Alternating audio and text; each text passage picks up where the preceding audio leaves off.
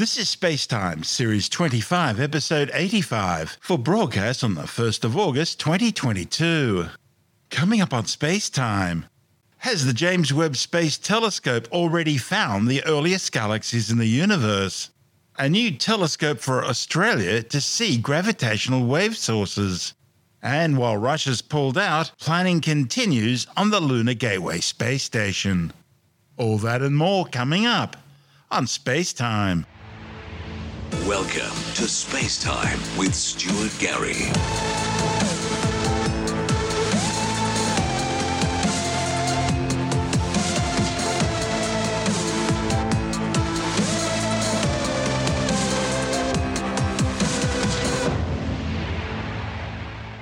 Well, it's only been operational for a couple of weeks, but astronomers are already speculating that NASA's new James Webb Space Telescope may have already discovered the most distant and hence earliest galaxies in the universe. A report on the pre press physics website arXiv.org claims that one of the very first images captured by James Webb shows a galaxy catalogued as Glass C13, which dates back some 13.5 billion years. That's just 300 million years after the Big Bang, and about 100 million years earlier than any previously identified. Glass C13 was detected in early release data from the James Webb's NIRCam main infrared imager. The study's lead author, Rohan Naidu from the Harvard Center for Astrophysics, says it's potentially the most distant starlight ever seen. And he says early peer review results appear to have reached similar conclusions. If confirmed, it would mean James Webb has already achieved one of its primary goals, that is, finding the universe's earliest galaxies, and it's done that within its first few weeks of operations. As the authors sifted through the early James Webb Deep Field image data, they came across two galaxies, Glass C13 and another one not quite as ancient, Glass C11, that appeared to stand out. Although the light from these two very early galaxies would have been emitted in primarily ultraviolet and visible wavelengths, these would have been stretched out into broader infrared wavelengths, that is, redshifted, by the physical expansion of space time. Glass C13 simply appeared as a blob of red with some white at its centre in the wide deep field image. It has about a billion times the mass of the Sun, amazingly large considering how early this is in cosmic history. And that's raising questions about how it could get that big that quickly. Launched back in December aboard an Ariane 5 rocket from the European Space Agency's Kourou Space Centre in French Guiana, the $10 billion James Webb Space Telescope is in a halo orbit at Lagrangian L2 position, some 1.6 million kilometres away from the Earth on the planet's night side. The observatory is designed to study the first stars and galaxies and to analyze the atmosphere of distant worlds orbiting alien stars, searching for the chemical signatures of life. This is space time. Still to come, new telescopes to see gravitational wave sources, and planning continues on NASA's Lunar Gateway space station. All that and more still to come on Space Time.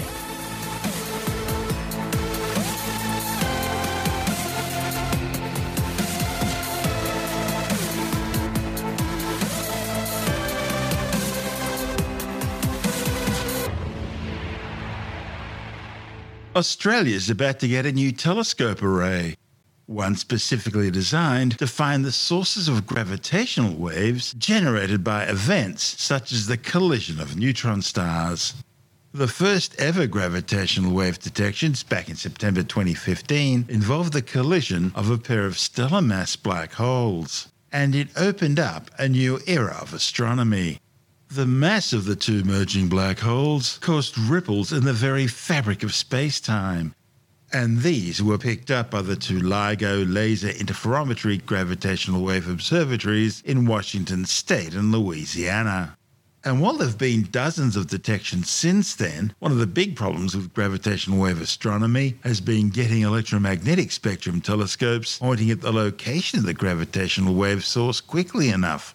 Now, with merging black holes, or even black holes consuming neutron star companions, there might not be much to see anyway. After all, they involve black holes, and so light doesn't escape.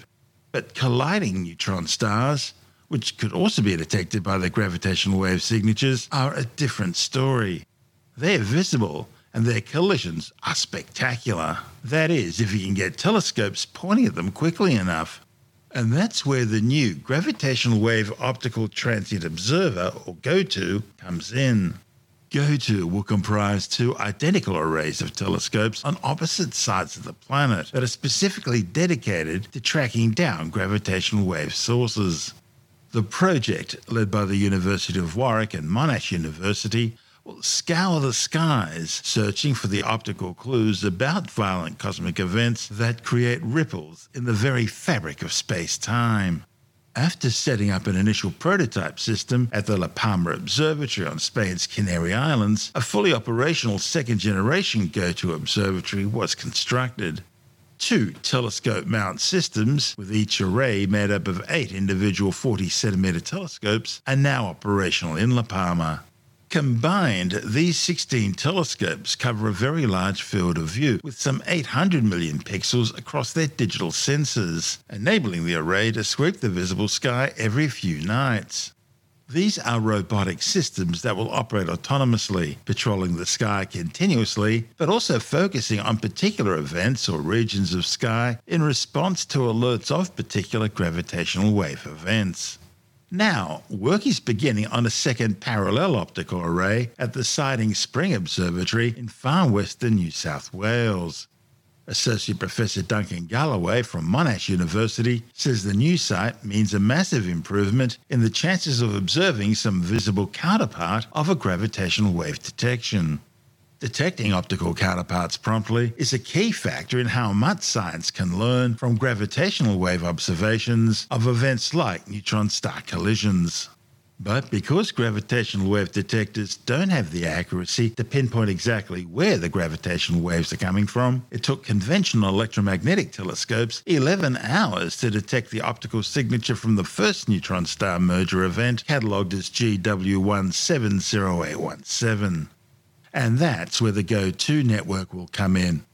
It'll be on sky and autonomously observing the field within minutes. GOTO will provide the targeting data needed for bigger telescopes to point in the right direction in order to gather the science. Galloway says the Siding Spring Observatory will have the same two Mount 16 telescope array as La Palma, operational in time for the start of the next observing run of the LIGO Virgo gravitational wave detectors, slated for 2023. The main idea is that it's built to follow up these gravitational wave events.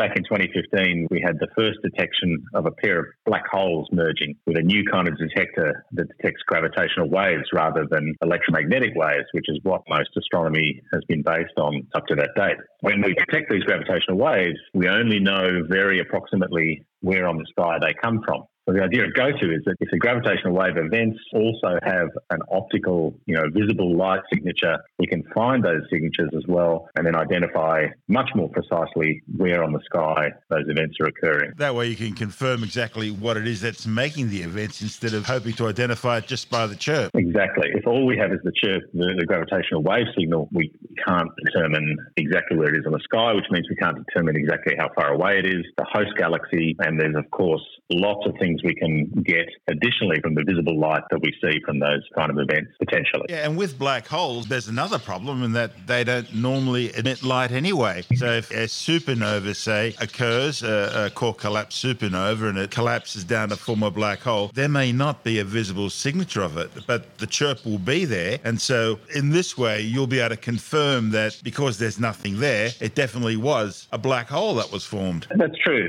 And, and LIGO's seen mostly black hole mergers while it's been operating. We've actually followed up some of those events mm. with the GOTO prototype that's on La Palma. And you're right, no confirmed detections have been made in, in optical or, or any other band for those events. But there's another kind of event which is the mergers of neutron stars. Oh, that's these neutron stars. Yeah. what's left over after the end of the evolutionary history for a, for a medium-sized star. And if you get them in a pair, eventually they'll merge and cause a big burst of gravitational waves, just like a pair of black holes. But they'll also produce a, a big flash of gamma rays, visible light, X-rays, radio waves, pretty much everything. Mm. And we know this because we've actually seen one of these events, and that happened back in 2017. There's a very famous event called GW 170817, and that's the kind of event that GoTo is designed to pick up. You'll have telescopes on opposite sides of the planet, and the time to actually slew these telescopes to look at the target area will be greatly reduced. Yeah, there's, there's, a, there's a bunch of factors. You need coverage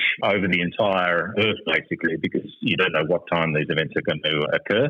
So you want it to be happening at night somewhere where you have a telescope. But it's also about one of the design features of GoTo is a very wide field of view, what we call the field of view, which is just the area on the sky that the telescope can observe simultaneously. So because the uncertainty regions that LIGO produces, because those are so large, because the, the localization ability is so poor, we need to very quickly cover a very large region of the sky to try and find the counterpart. And so we do that with GoTo by uh, assembling arrays of telescopes. Each individual telescope is about 40 centimetre in diameter. And on each mount, we have eight of them. And per site, we have two mounts. We have 16 telescopes all together, And they're basically tiling the sky to kind of produce a composite telescope with an enormous field of view. And that's enough to cover one of these big LIGO error regions with just a few exposures. Preparing a site at Siding Spring. Tell me about it. Yeah, so it's a, I mean, it's a very well-known site for Australian observers, the, the Siding Spring Observatory, where our largest optical telescopes already are. We've got the uh, the 4.3 metre uh, Anglo Australia telescope and the 2.3 metre telescope. There's SkyMapper. It's really our premier Australian observing site by nature of the elevation. It's about 1,100 metres on top of the, the Warrumbungles there in the Coonabarabran, but also the infrastructure and the expertise of the, the technical staff that are, that are there available. And that's run by the Research School of Astronomy and Astrophysics out of ANU. You mentioned them earlier, the excitement of not just having a couple of black holes merged together, but also neutron stars and, and neutron stars and black holes. So we've got these two other types of events. Yeah, so there's a couple of options, like you say, and to us optical observers, the black holes are a bit boring because they completely black. They don't produce any other kind of emission that we, that we can use. But if we can get a neutron star there in the in the system, then we potentially have some some other kinds of emission that we can work with. And the neutron star neutron star collisions are interesting, and you know we've had predictions of what to expect, and we've had those really fantastically verified with the 2017 event. And that was the way the astronomical community responded to that. It was like Christmas. I mean, we had 70 observatories that were that were following up that event. I think it's the most observed astronomical event in history, and we learned an awful lot about what these events do and, and the, the physics behind it, what kind of things they produce. Yeah, confirmed where gold came from finally. yeah, yeah. Um, and but you know, there's, there's black hole neutron star systems. We think we saw one with LIGO in terms of the gravitational waves, and we can determine that because we can get an estimate on the masses of the objects that were involved in the collision. But we didn't see any counterpart of that. And the big hope is that when LIGO comes back online, we'll see more of these events being detected with gravitational waves and we'll have additional chances to detect the, the possible counterpart invisible light and, and everything else. I guess the lack of detection with the merger of a neutron star with a black hole would be the fact that the black hole would have swallowed it up. Well, but it, what it does before it swallows it up is it, it Yeah. uh, like tidally disrupts it. So, um, Yeah, yeah. so I understand that you can get some of the material from the neutron star will get thrown off in that encounter, and so that gets heated, obviously, and neutron stars are very neutron rich, so you get a lot of interesting nuclear reactions that produce lanthanides and other things like gold, and we can potentially detect the radiation that comes from those events. But of course, the other problem is it could have been too far away and hence too faint, and also it could have been that we didn't get to it fast enough and it was there somewhere in the field and we just missed it because uh, you know we just didn't have the right observational capabilities on sky at the time That's Professor Duncan Galloway from Monash University. And this is Space Time. Still to come. Planning continues on the Lunar Gateway Space Station. And later in the science report, a new study warns that napping is associated with higher risks of high blood pressure and stroke. All that and more still to come on space time,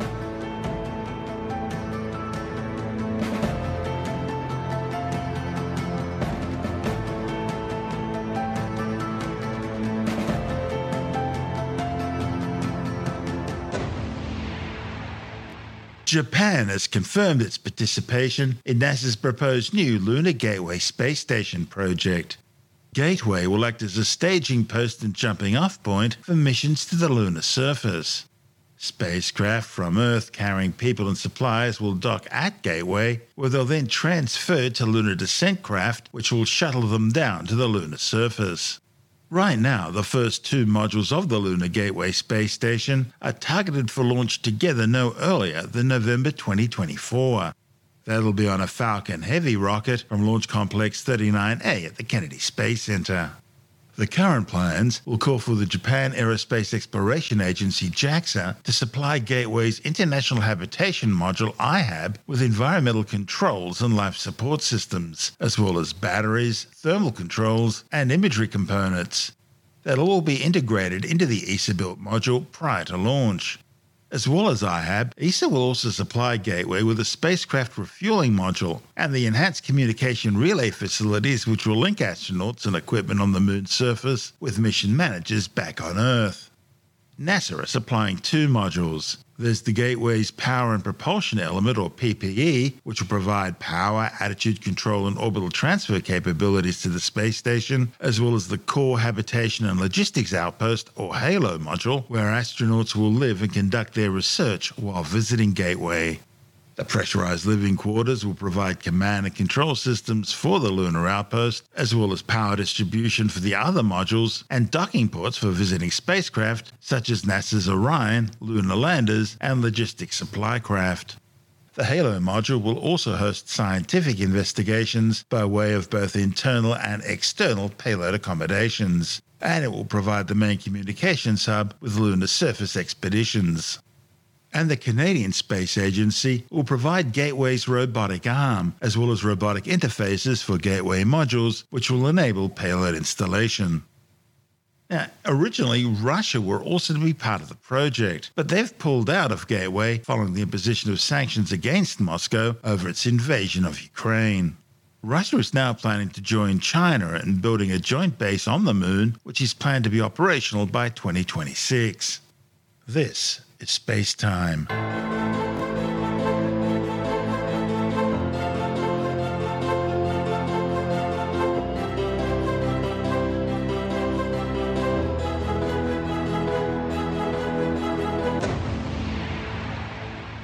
And time now to take a brief look at some of the other stories making news in science this week with a science report. A new study warns that napping on a regular basis has been associated with higher risks of high blood pressure and stroke.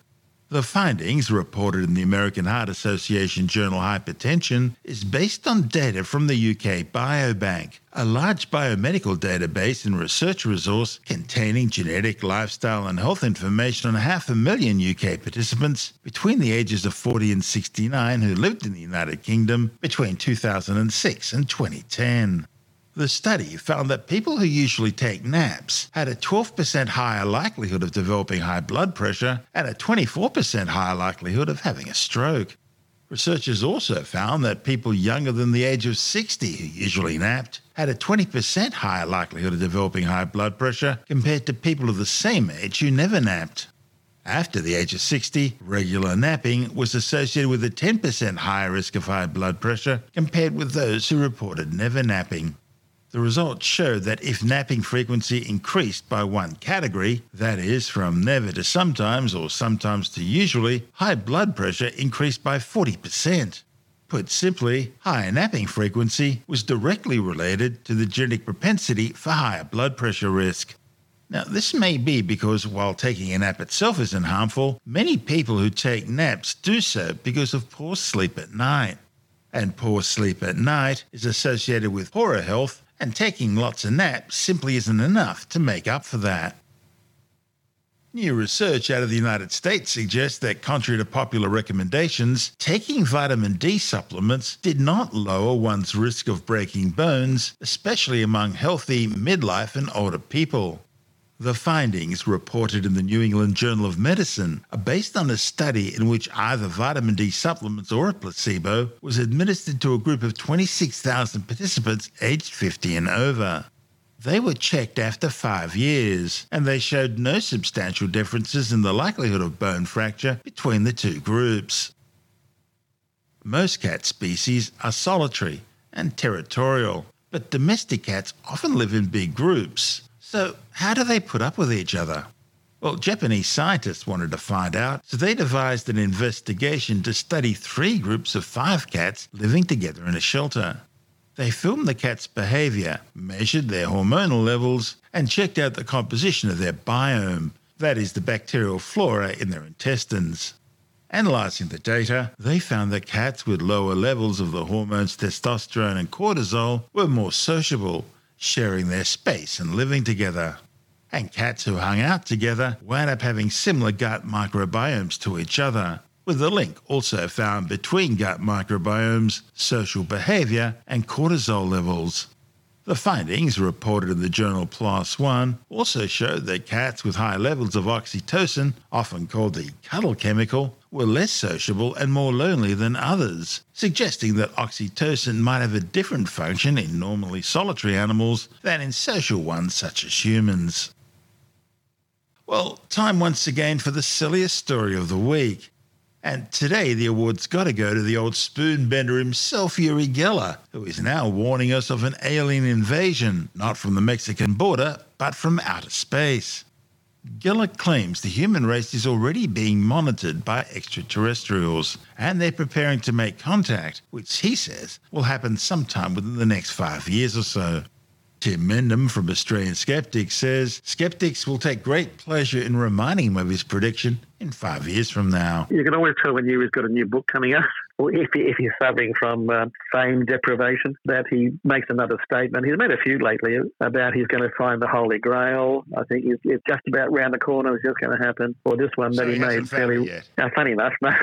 he says that he's using, and this is a quote, remote viewing to send his mind through space and time to have a look at the aliens in action, or that might be in action. I'm not quite sure. Apparently, they'll be here soon and they'll be invading, so you have to be uh, prepared for this. They've obviously been monitoring us for a long time. He- He's obviously suffering notoriety deprivation or something that he's sort of no one's noticing him anymore. He keeps popping up, still running on the spoon bending. The He old spoon bender. yeah, but that was that was like 50 years ago. So I mean, but he's still running on it. No one can figure out why you want to bend spoons, but never mind. The reason you want to bend spoons is they're easy to bend. But I mean, yeah, that was been seriously debunked. But he's still he's still running on it. People, I don't know, people treat him as a um, interesting eccentric. He comes up with all sorts of claims. As I said, the Holy Grail, now the aliens. A while ago, he reckoned he um, helped Scotland or England or whatever advance in the World Cup where he moved the earth when someone was taking a penalty kick and therefore they missed. He- He'll take advantage of everything. He'll hop onto a story and uh, coattail it around to show that he was involved. Yeah, he was claiming Brexit was his. Well, he was some, claiming a number of things, actually. He was claiming he was going to make Theresa May Prime Minister, which I think he made the claim after she became Prime Minister, I don't know, which might have been a double edged sword for her. And he was going to stop Brexit, which didn't work. And these things, the claims he makes and then conveniently forget, although the skeptics never forget. We're difficult people. We keep track of these comments and go back to them. Ah, but you said so and so. But yeah, we'll pass it off. Tickle the sickle to stop World War Three. Yes, that, that's right. He sort of, yeah, once Is this something Yeah. you need to do personally with Vladimir Putin? Yeah, well, he often drags these things out to get people's involvement. Even back in the old days, he'd be on TV and say, pull out your watch, rub your watch, it'll start again, all that sort of thing. And people send me the details, and people would send him details. Oh, that's amazing. And then, of course, after two or three hours, the watch stopped because it just hadn't been shaken for a while. But yeah, this is one where he calls it tickle a sickle, and this is designed to stop World War Three. And you have to rub the um, the Russian hammer and sickle symbol at uh, 11 11 a.m., 1 11 p.m., and 11 11 p.m. So that's three times in the one day, and that will force Vlad to step back from the brink of all out warfare. I don't think it's worked so far, although perhaps we'll never know. And of course, if, if Putin does not declare out out war on the rest of the world, Uri will claim that, of course, as, as a success, as he does. He ignores the, ignores the failures and claims the successes very readily, actually, even if they're not anything to do with him. But he has. He's often used people out there, whether through a newspaper, whether on TV or whatever, you know, to become involved. And, you know, let's all think together and we'll change this particular thing. Tickling a sickle and sending a telepathic message to Putin. That's Tim Mendham from Australian Skeptics.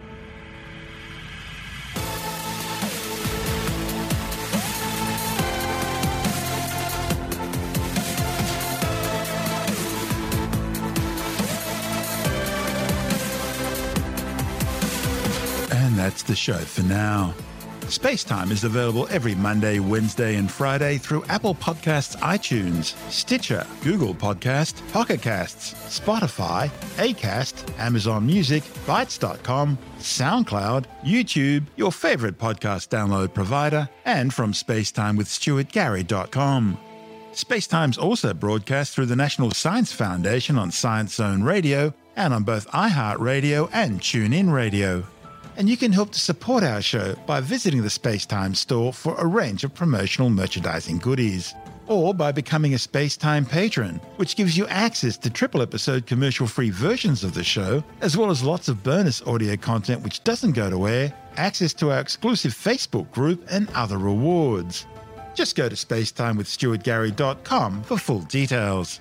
And if you want more space time, please check out our blog, where you'll find all the stuff we couldn't fit in the show, as well as heaps of images, news stories, loads of videos, and things on the web I find interesting or amusing. Just go to spacetimewithstuartgary.tumblr.com. That's all one word, and that's Tumblr without the E. You can also follow us through at Stuart Gary on Twitter, at Spacetime with Stuart Gary on Instagram, through our Spacetime YouTube channel. And on Facebook, just go to facebook.com forward slash spacetime with Stuart Gary. And Spacetime is brought to you in collaboration with Australian Sky and Telescope magazine, your window on the universe. You've been listening to Spacetime with Stuart Gary. This has been another quality podcast production from Bitesz.com.